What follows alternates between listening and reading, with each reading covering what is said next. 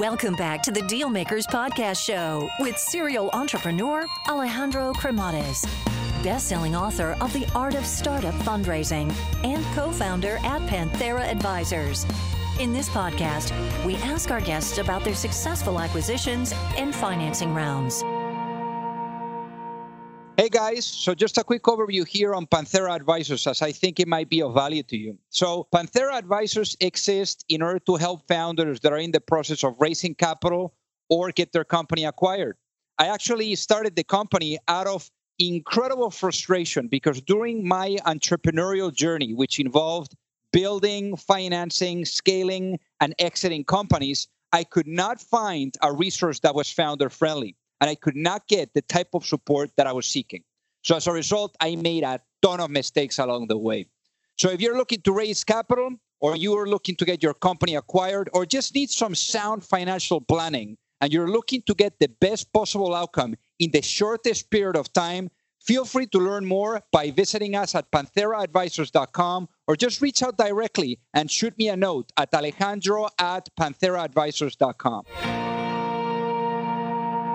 Alrighty, hello everyone, and welcome to the Deal Maker Show. So today we have a, a pretty interesting founder, uh, definitely a founder that is going to teach us a thing or two about ordering stuff online, and you know, remarkable journey. I mean, we're going to really learn, you know, the the ups and downs, the the going through the full cycle as an entrepreneur of building, financing, scaling, and exiting, and you name it. So I guess without further ado, let's welcome our guest today, Ross Lipson. Welcome to the show. Thanks for having me. Appreciate it. So, originally born in Southeast Michigan. So, how was life growing up there? Yeah, so I was born in West Bloomfield uh, in 1987. I'm 33 years old today. And uh, it's a suburb of Detroit, uh, very sheltered, very comfortable, uh, to say the least, but also had that grit being a suburb of Detroit and that hustle mentality. Um, and, you know, great time to kind of say it on this show and looking at my business career um, and when I take that zoom out approach, I see the reason I'm sitting in my seat today and, and doing what I'm doing. A lot of it comes from the from day one and how I was raised. So I definitely credit a lot of it to to being to growing up in Southeast Michigan and uh, to the two parents that I do have. So tell us about your parents because I know that they have been always very supportive. Yeah, so uh, I, I was fortunate, you know, luck of the draw, if, if, if you will. I'm not sure who chooses who, uh, it's a deeper question for a different podcast, but uh, I was lucky to have my dad and mom and still do on my side. Uh, they both re- really uh, tackle both sides of the spectrum. My dad is an entrepreneur, always has been. He started his business over 35 years ago, longer than I've been around. And he's a, a successful entrepreneur in the automotive space, um, especially being in Detroit. Uh, super helpful to be in the automotive space. But uh, and very different from tech. But what he did was he really implemented and instilled this mindset um, with me and my brother, Zach, who's my co founder here, that there was no restrictions and limitations in our thought. And that whatever we dreamt up, we should go after and that we could accomplish it. And, you know, when looking back, it's kind of funny now at this age to realize when we were just 10, 12, 15 years old, me and my brother, and we would have an idea, like I'm sure most uh, young teenagers do, I think the difference was my dad, whether it was an idea, maybe an invention, let's say, he would just call up a patent attorney and we would be sitting in that office the next day. And what seemed so normal at the time, because you don't know much more, you're 12 years old, you have an idea, you're talking to some guy uh, at a table who's going to tell you about your idea from, from an IP standpoint. Now at 33 year old, 33 years old, looking back, it's crazy to think that. And, and I wish, I hope more parents do this take a 12 year old to meet with an IP lawyer.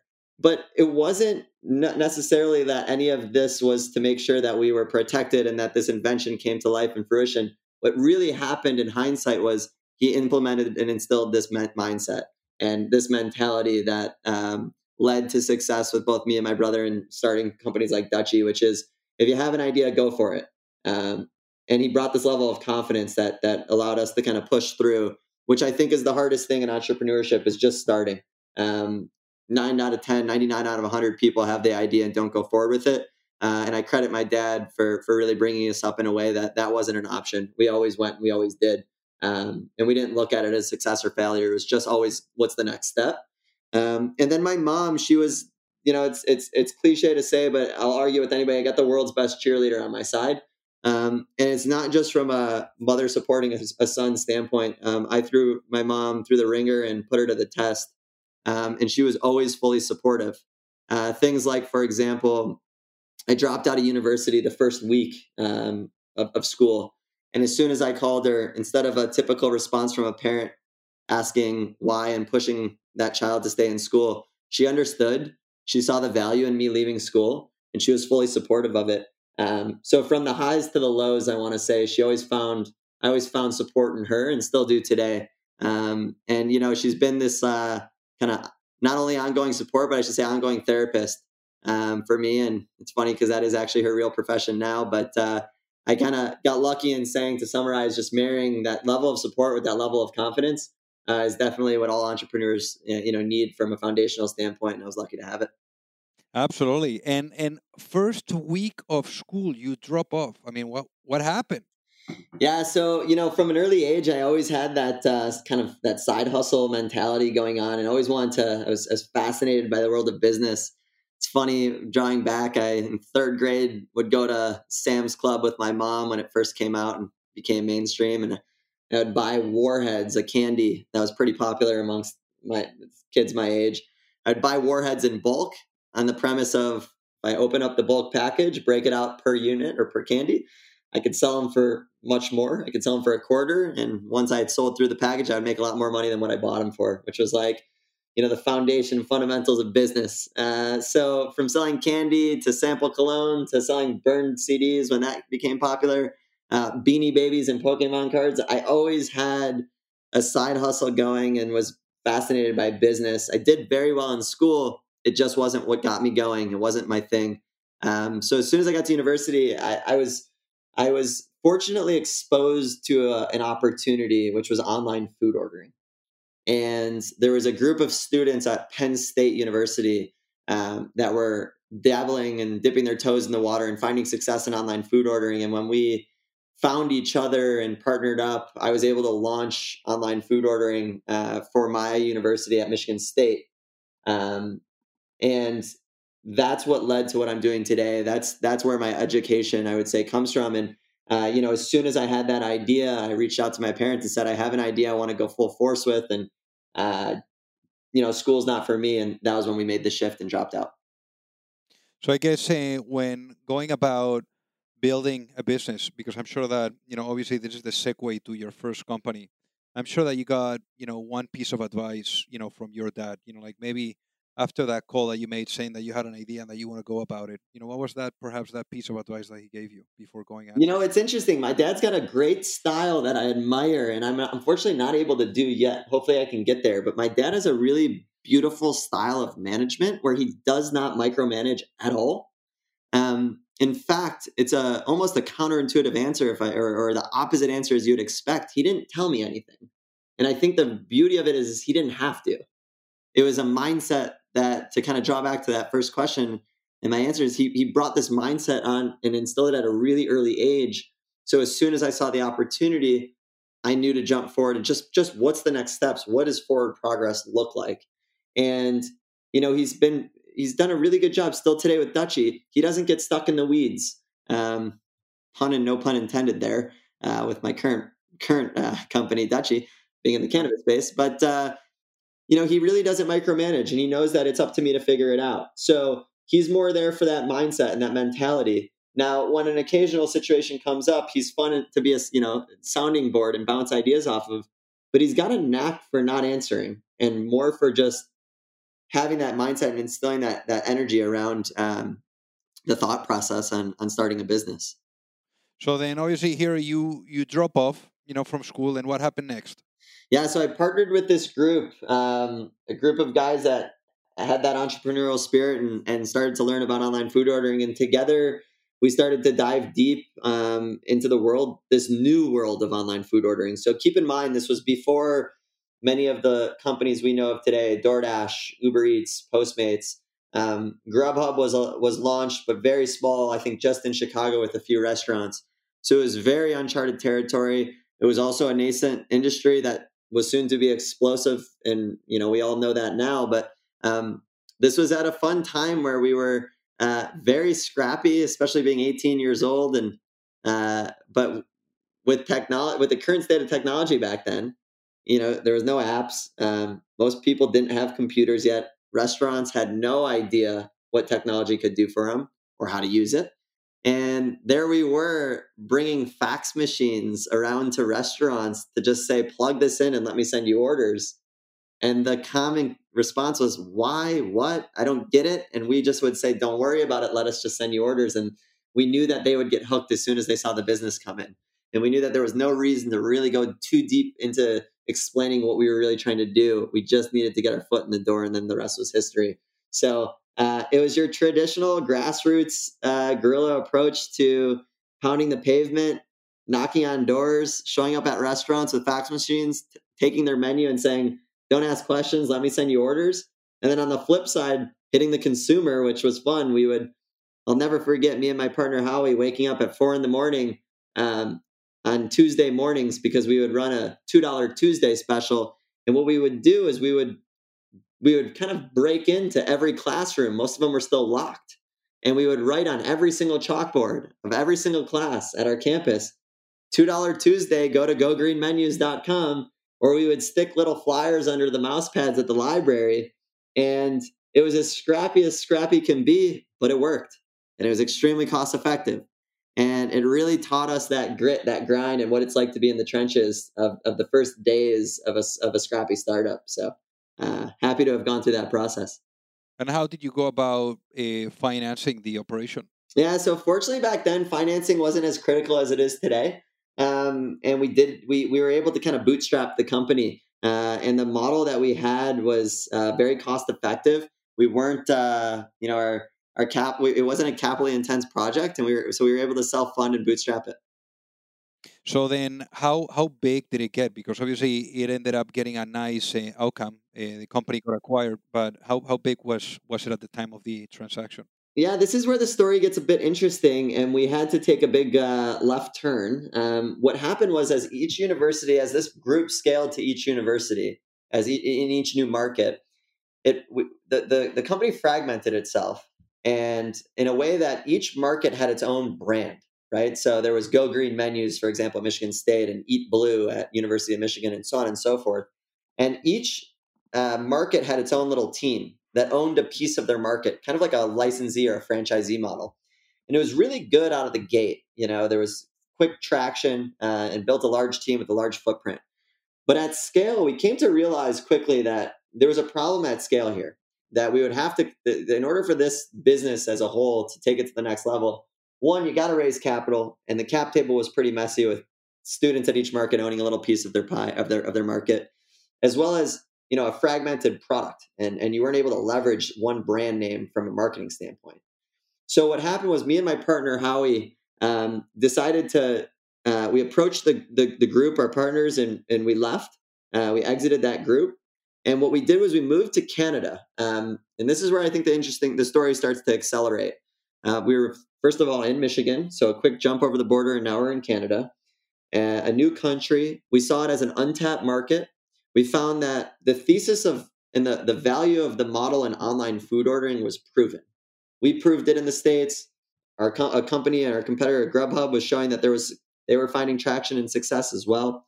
So once we had checked off the box of this model being successful and us understanding how this model works, we opened up our sites and saw Canada as an opportunity. It was an untapped market. Nobody was doing online food ordering up there. So in 2008, me and Howie packed up our bags, uh, moved to Toronto, um, and we launched Grub Canada, which was Canada's first online food ordering service. So we had a, a blank canvas with a proven model. Um, we bootstrapped it uh, again uh, with, with the proceeds from the first project, and uh, we we really scaled this business quickly. We came screaming out of the gate, and within the first two years, we had thousands of restaurants, all major cities in Canada, and really developed a household name amongst our consumer base, um, and and saw this business start to scale. Um, to kind of jump ahead here, that led to uh, the outcome, which is what you asked in 2012.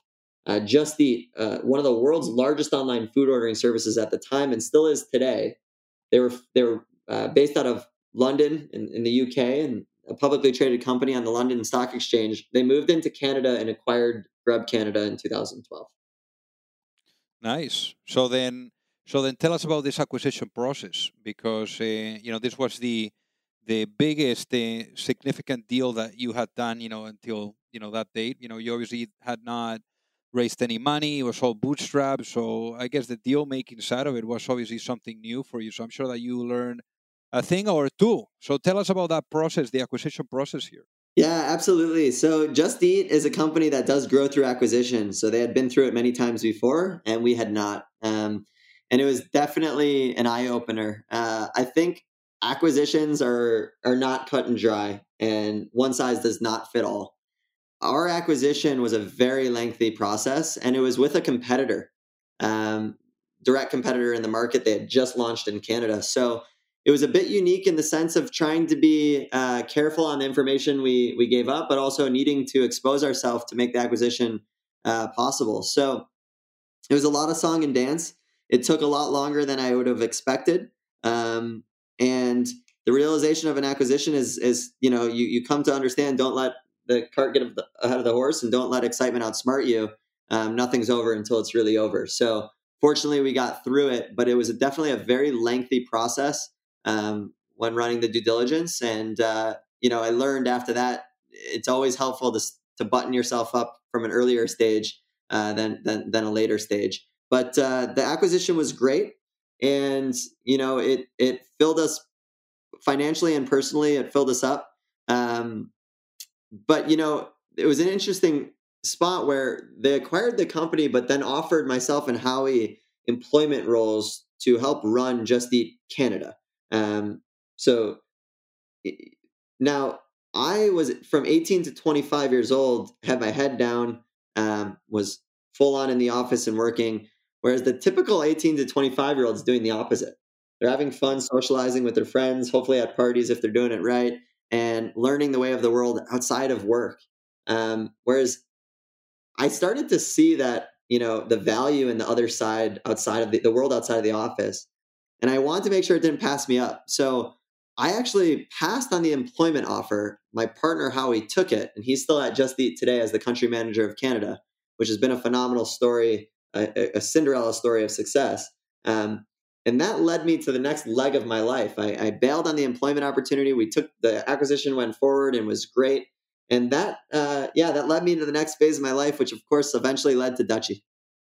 Nice. So then let's talk about that obviously the acquisition is wrapped up and then what you decide to do is you go and and get in a car and become addicted to the road and more than anything you find yourself so tell us about this process of finding yourself yeah i think you know we're all call it a cocktail or a concoction of everything that's led up to this point in time right um, you know you are who you are because of the people around you and your experiences right that's that's i think fair to say that's who we are at, at at this present moment. And when I look back at my life as a whole, there are a lot of impactful times. We've gone over a few of them on this um, on the podcast so far, but I would argue that the most important and impactful time in my life was what you just alluded to, which is I sold the company. I was 25 years old. I was over the moon, personally financially fulfilled, and decided I'm going to pack up my car and aimlessly drive across the country or aimlessly drive hit a, hit the road. And living in Vancouver, BC. So I, to backtrack, I had started the business in Toronto, but moved to Vancouver to build business out west. And when living in Vancouver, it's a beautiful city, one of my favorite cities in the world. I got bit by that beautiful nature bug. I found myself spending my weekends at Whistler and spending my weekdays dreaming about my weekends at Whistler, loving the hikes, uh, the outdoors, and just the the wilderness that surrounds Vancouver. And when I sold the company, so I hit the road, and fortunately, I was right. I crossed the, the border back into the states, and there I was in the, the Pacific Northwest. And anybody that's been through it will will know. Uh, and if you haven't, I encourage it. It's it's you know to each his own. It's a one of the most beautiful places I would say in the world, uh, definitely in North America. And there I was on the road, uh, nowhere to go, nowhere to be, no clock, and I started zigzagging from mountain to mountain. Um, I've always been an avid snowboarder. It's a passion of mine. And I married snowboarding with the, the, the love for outdoors, camping and hiking. and I, I that was that was the guide for this road trip. And I went from mountain to mountain, from Mount Baker to Alpental and the Snoqualmie Pass to Crystal through Washington, and then dipped down into Oregon to Mount Hood. And I found somebody in. You know, there's two parts I want to kind of highlight here on this road trip. One, I met somebody in Mount Hood, uh, snowboarding, uh, a, a snowboarder who I became quick friends with. We connected, and they had learned of my road trip, and then I had nowhere to be, nowhere to go, and and was kind of aimlessly driving. And they shared with me the town of Bend, Oregon, which they said this town, I have a house, that's where I'm from. You could come follow me and stay there. You got to, you got to check it out. It's beautiful, and there's a mountain, Mount Bachelor, that you'll love. So I had never heard of Bend, Oregon, and I, I followed that person the next day, and I had my one of my first aha moments in my life. I stumbled upon this utopic, small, happy, healthy town of Bend, Oregon. Absolutely stunning surrounded by the mountains with a river running through it and lakes all around. And I went snowboarding at Mount Bachelor, the local resort, and it was on Bluebird Pow Day on the end of April. And if you ski or snowboard, you'll know what I meant right there, but a picture perfect day. And I just fell in love and decided right then and there, this is this is home. And once done with the road trip, I would make my way back to Bend, which is where I'm at, and where our business is headquartered today. Um, but to go forward on this, on that road trip, I really started to find myself and learn a lot about myself. And I value that greatly because I'm able to bring a lot of the, the lessons and the values I learned, not only about myself, but about others and how to maneuver situations.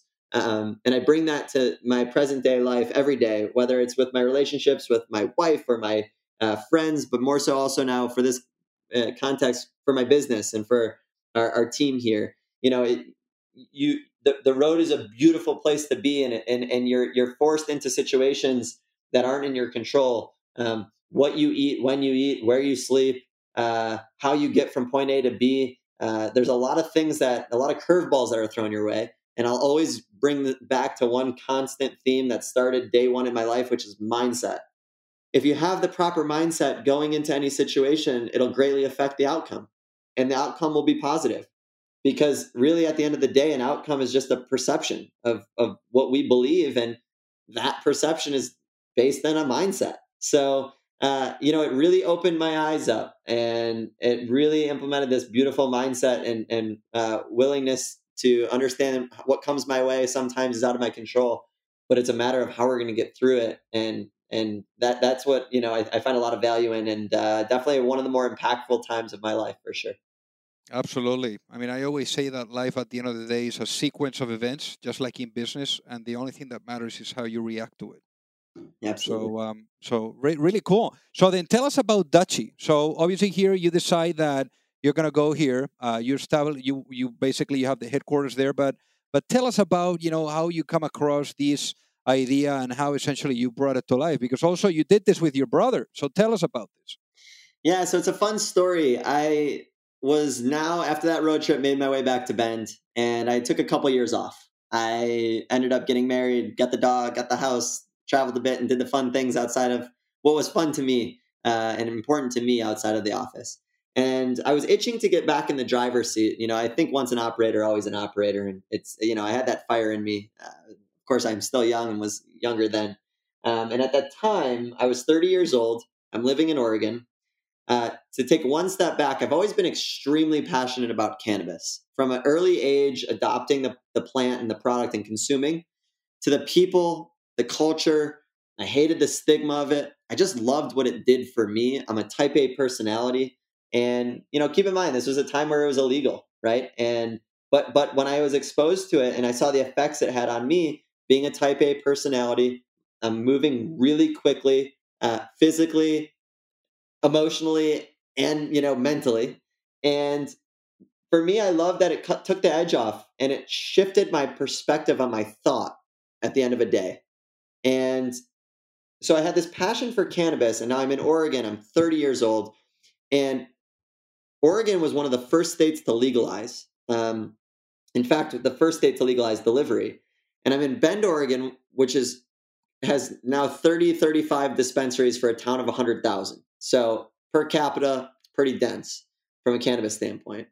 And a dispensary opened up on the first day of legalization, uh, just two blocks from my house. And there I am, excited, like everybody else, not everybody, most people, uh, about this legalization of cannabis, this surreal idea that you can go to a store and legally shop and talk and buy and buy cannabis. And I get there and I'm in line with like 200 people. I'll never forget it. And I'm in a line out the door around the corner. And I'm thinking, as you can imagine, very quickly, the light bulb goes off in my head. Online ordering for the cannabis space. And who better to do it than me? I have the experience and the education. I used to joke around and say I have my PhD in online ordering and my passion's cannabis. And if I inter- the, the intersection of those two, out came Dutchie, and that, you know that, that was the birth story.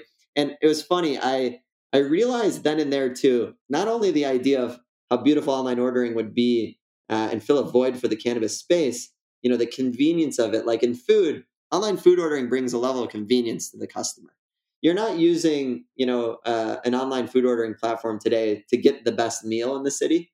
If you go to new york city and you want the best meal you're not you're probably not going to order doordash postmates uber. You're probably going to go read some blogs or ask some foodies or some food experts and have a sit, sit you know dine in experience and, and pay a high ticket price. Where where these online food ordering services really come in is the convenience that you have this optionality this selection at your fingertips and the process is, is efficient from tracking the order to paying and to, to, to placing the order. And in cannabis, there was that level of convenience there. Absolutely. As I stood in line and realized how beautiful it would have been, convenient it would be to skip this line and to be able to place an order. But more so in cannabis, I saw this value in online ordering ultimately that would become in the education because different from food, cannabis, the menus are for one, forever changing and they're really long.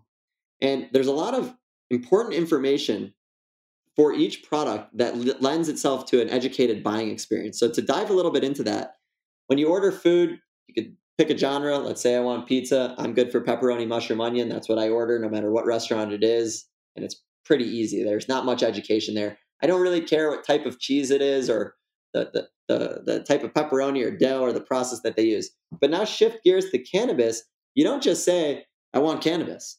First, yes, it's a category. I might want flower. Let's use, for example. But now I want to learn the THC and CBD percentages. I want to learn the type. Is it a sativa, indica, hybrid? I want to see a photo. I want to read a description, maybe learn about the farm, understand the effects this product's going to have, because all products are different. And um, they, they differ greatly, far more than maybe a slice of cheese pizza differs from another slice of cheese pizza. And furthermore, on the education of what I want, it's what does this dispensary have in stock today because every single day these dispensaries are selling out of products and getting in new products. So I quickly learned and checked off my boxes that there was a void in the cannabis space. This nascent explosive industry inevitably would be explosive. Um, didn't take a rocket scientist to figure that out, that there was the opportunity in cannabis. But the idea of online ordering really struck me not only for the convenience, but for the education that the consumers would have to help make their buying process and decision easier. And that's really the start of Dutchie and what birthed Dutchie. So then let's talk about now giving birth to Dutchie. And also more than that, you know, obviously the the team. You know, I've heard you say that team and people, you know, are very important. So so obviously part of that and, and the initial pieces were really, you know, bringing your brother, you know, to this. So how has it been uh, working with your brother? Yeah. Uh, so right away, whenever I have an idea or when anybody has an idea, anybody listening has the has the same I was imagine has a similar process. When you have an idea, if you think it's worth, if you're comfortable and confident in sharing that idea, you go to your immediate network and you just look for feedback. Your immediate network could consist of friends, close friends, family, um, acquaintances in business, peers. And for me, my brother was always one of the first people, if not the first people person I go to in my immediate network for feedback on an idea. And keep in mind, I was always an ideas guy. So I, I was the type that had an idea every every other day, um, and would go to you know my brother, my my my wife now, my friends, and tell my idea. And 99 out of 100 times you go to this immediate network, and their job is to play devil's advocate. And most ideas, you know, I, I, you spray and pray usually, and 99 out of 100 ideas get knocked down pretty quickly. And I'll say something about my brother. So Zach is also a co-founder and has that entrepreneurial spirit from an early age. He started many, many. He, he founded many startups, all in tech, prior to Dutchie, and a lot of them were were very successful. And he sees business also from a similar but different lens. His trade is he was an artist growing up and he really had a knack for design, which transformed into an understanding of really product and how product maps to business. So he was the, the one that married business acumen with product uh, strategy and vision. And I was more business acumen married to the energy and the sales and marketing of business. So we are, in a sense, two peas in a pod. And I always said, me and Zach always said to each other before Dutchie, if we could only get together, if I could, I always felt I could sell. He knew I could sell well. And he said, if you could, if I could only design a product that you could sell, you know, if you're, if you, if you could only sell a product of mine, and I would always say, if you could always, always design and manage a product and build a product that I could sell, you know, it, it would be a home run. It was kind of two peas in a pod, a perfect marriage there. So that was the foundation. And then right when I called them with this idea, I just said online ordering for the cannabis space. And unlike 99 of the last responses I got from Zach of poking holes and playing devil's advocate, he just quickly responded, "You have to do it. It's no, it's a no brainer. It's perfect for you. Um, it's almost if you've read the Outliers book by Malcolm Gladwell, which is a phenomenal book. I fell into that bucket, right person, right place, right time. And not only did he say, and this is where it gets interesting, not only did he quickly say with a level of confidence that I hadn't heard from him ever when giving him an idea, sharing an idea with him, he said, not only do you have to do it, but he was in the 11th and a half hour of an acquisition of a company that he was the founder, a co founder of. It was a fintech startup he said, I'm in the 11th and a half hour of an acquisition. I'm wrapping this thing up in a couple weeks, maybe a month or two.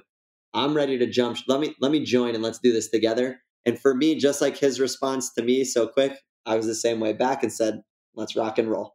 Um, and we quickly jumped on the same page. Uh, we got together and the fun started. Let the let the games begin. That was when the fun started, and we like like all good startups start off around a kitchen table on the back of a napkin. We started designing you know wireframing out and coming up with the the fun thoughts of what this business would be from a brand standpoint to a strategy and vision standpoint. And that that's that's when things started cooking. Amazing. And obviously uh, definitely cooking because it definitely uh, in covid uh, things increased by a mile. So what happened there yeah, so we're we're three years into the business as of today. Uh, we started in 2017 July, and we really built the business. Uh, we did the we, you know the typical crawl walk run. We launched an MVP in 2017, smoothed out the kinks, moved across the state of Oregon, call it 50 dispensaries on the platform, maybe 50 orders a day to show the slightest bit of traction.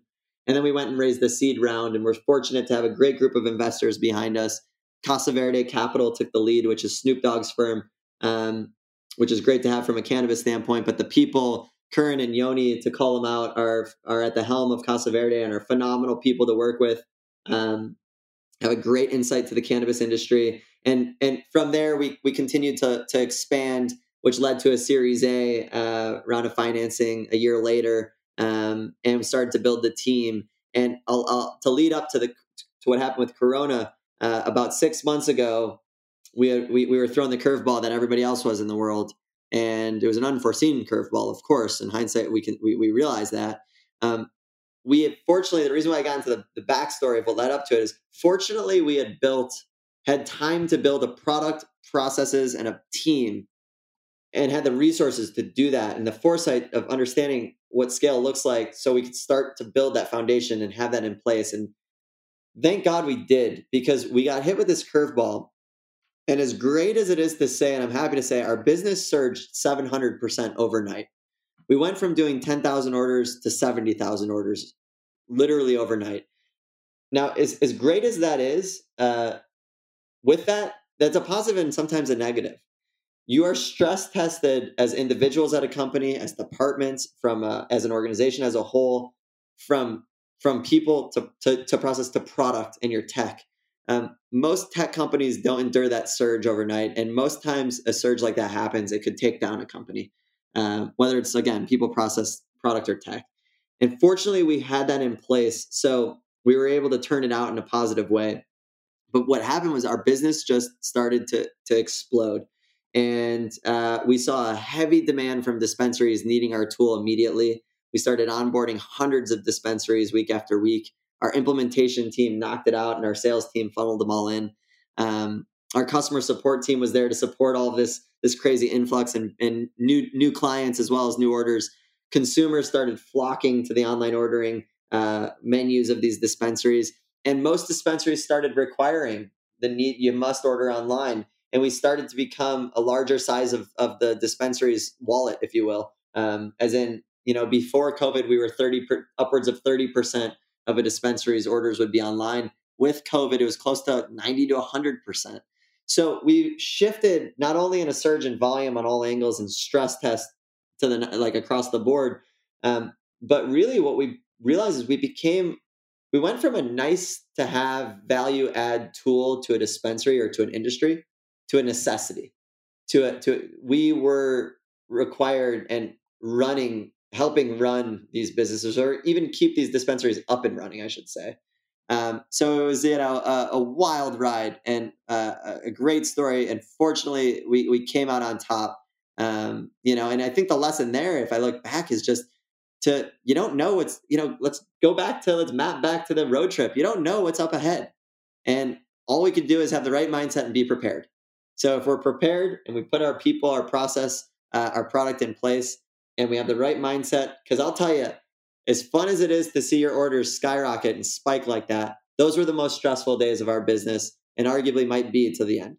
Those days, we all got on calls. We were working 20 hours a day, very little sleep. Everybody was strapped in, buckled in, communicating to a T, working together, and really put to the ringer in the stress test. So, you know, it's it's definitely a positive, but uh, it's important to be prepared and have the right mindset when things like that happen.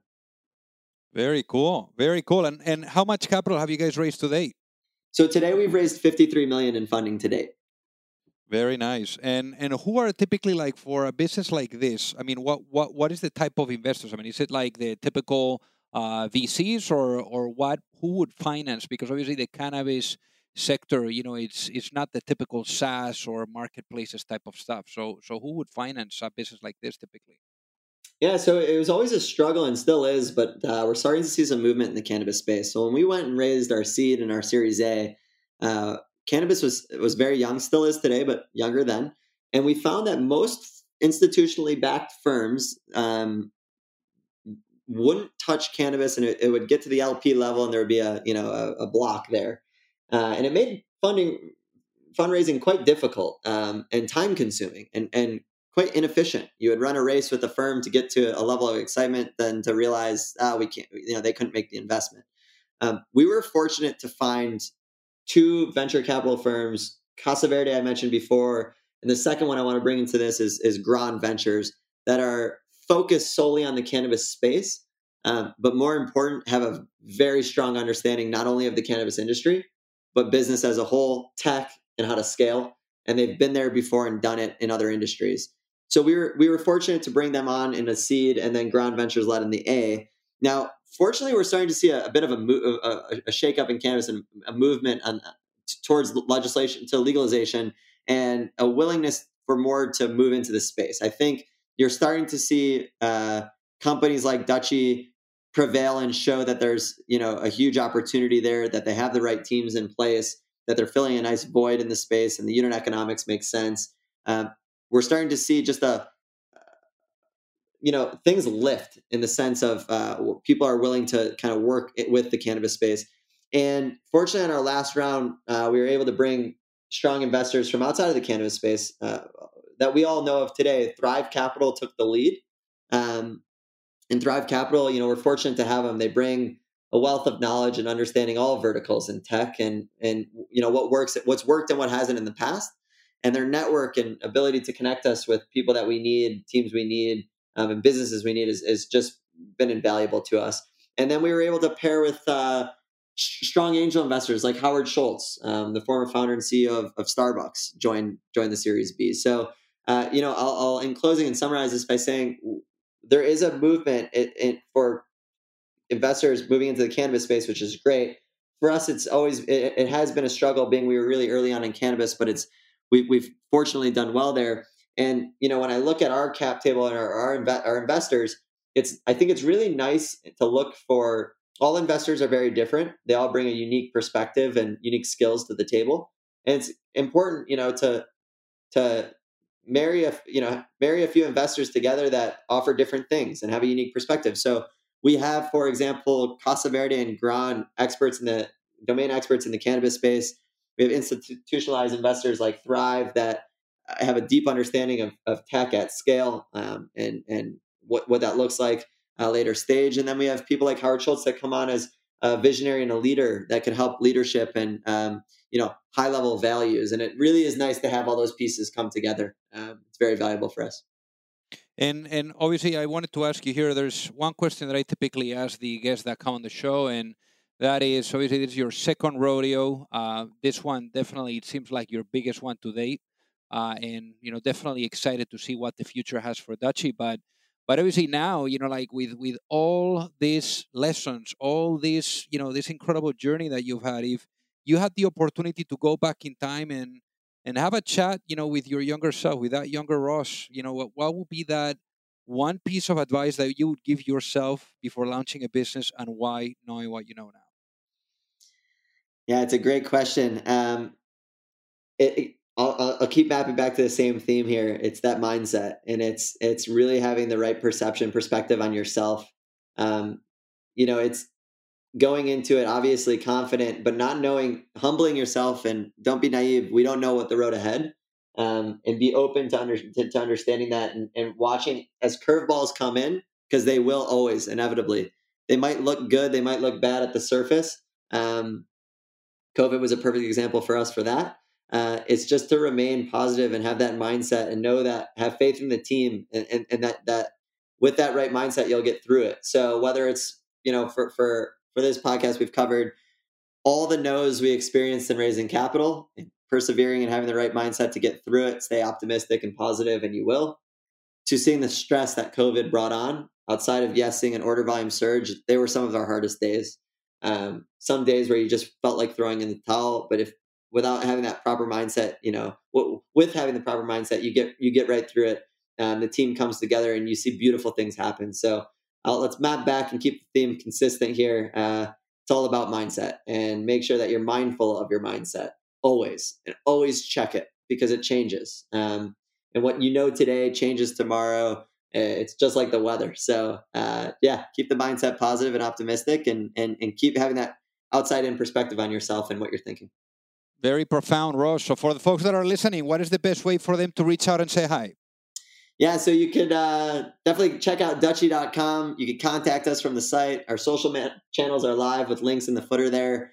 Check us out on Instagram, of course, uh, Twitter, LinkedIn. Uh, would love to hear from you guys. We're, we're, we're growing fast and we need all the, the help and talent we could we could find. So uh, let's all stay connected and, and appreciate you for having me on the show. Amazing. Thank you so much for being on the Deal Maker Show today, Ross. Thank you. If you like the show, make sure that you hit that subscribe button if you could leave a review as well, that would be fantastic. And if you got any value, either from this episode or from the show itself, share it with a friend. Perhaps they also appreciate it. So also remember that if you need any help, whether it is with your fundraising efforts or with selling your business, you can reach me at alejandro at pantheraadvisors.com.